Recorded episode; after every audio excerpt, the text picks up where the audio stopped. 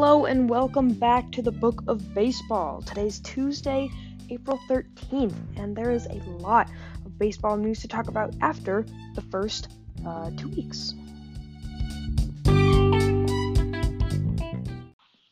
Well, as I said, we're almost at the two week mark of the MLB season. Um, there's already a lot to talk about, but first, of course, we've got to do our player of the day and game to watch. So, game to watch for tomorrow, Wednesday, April 14th. It's actually the double header of um, both. There are two games between these two teams tomorrow. The Boston Red Sox at the Minnesota Twins, but the second one at 2:10 p.m. Um, Pacific time, 5:10 p.m. Eastern time is the one that looks like a better matchup, especially with the pitching. Eduardo Rodriguez um, pitching for the Red Sox. He's back after missing all of last year with um, a COVID related disease this year. He's had only one game, went five innings, gave up three runs, two of which were home runs. Did get seven strikeouts, so that's a good look for him.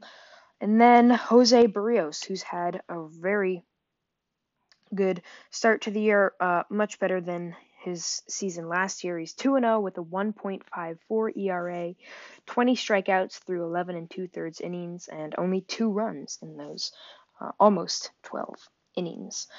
So that looks like a great matchup. And for the game, I mean, for the player of the day from yesterday, uh, Monday, April 12th is Tyler Glasnow pitched beautifully, uh, almost eight innings, seven and two thirds, gave up only two hits, no runs, walked only one batter, and struck out 14. The Rays would win that game only by a score of one to nothing, so Glasnow's heroics did hold up against the Rangers. Now, uh, time to move into the news. Joe Musgrove threw a no hitter already just last Friday, the first one in the Padres franchise history. Through nine innings, no hits, of course, um, ten strikeouts, didn't walk anybody. The only base runner, the only base runner reached um, after a hit by pitch. So that just goes to show how close he was to a perfect game. But nevertheless, a no hitter is still a, um, a very impressive feat. Um, Another player to keep an eye on after he's had a great start to this season after not a very good season last year is Shohei Ohtani, the 2018 Rookie of the Year.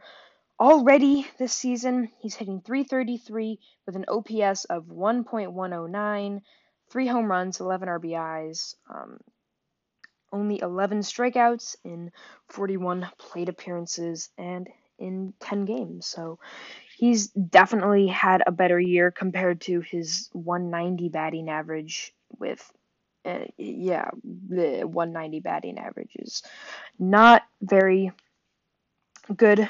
He's also had a decent um, pitching. He pitched one game where he went four and two thirds, gave up only three runs on two hits, and struck out seven batters. Did walk five, so that's a little iffy, but he liked the seven strikeouts and um, only uh, one earned run. Gave up three runs total.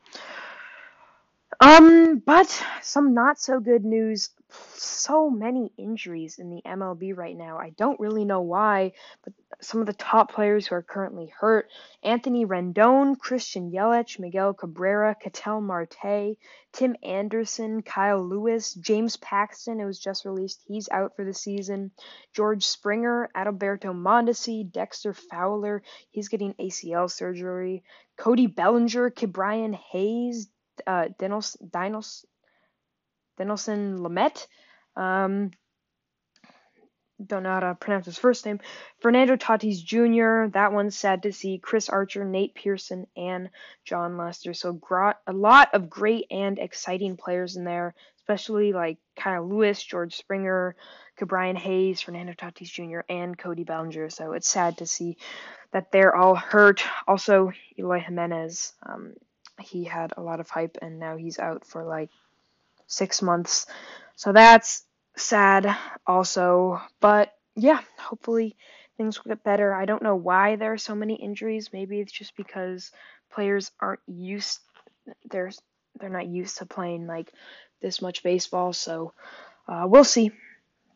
Anyway, thank you for listening. I really hope you've enjoyed this episode, and as always, I'll see you in the next one.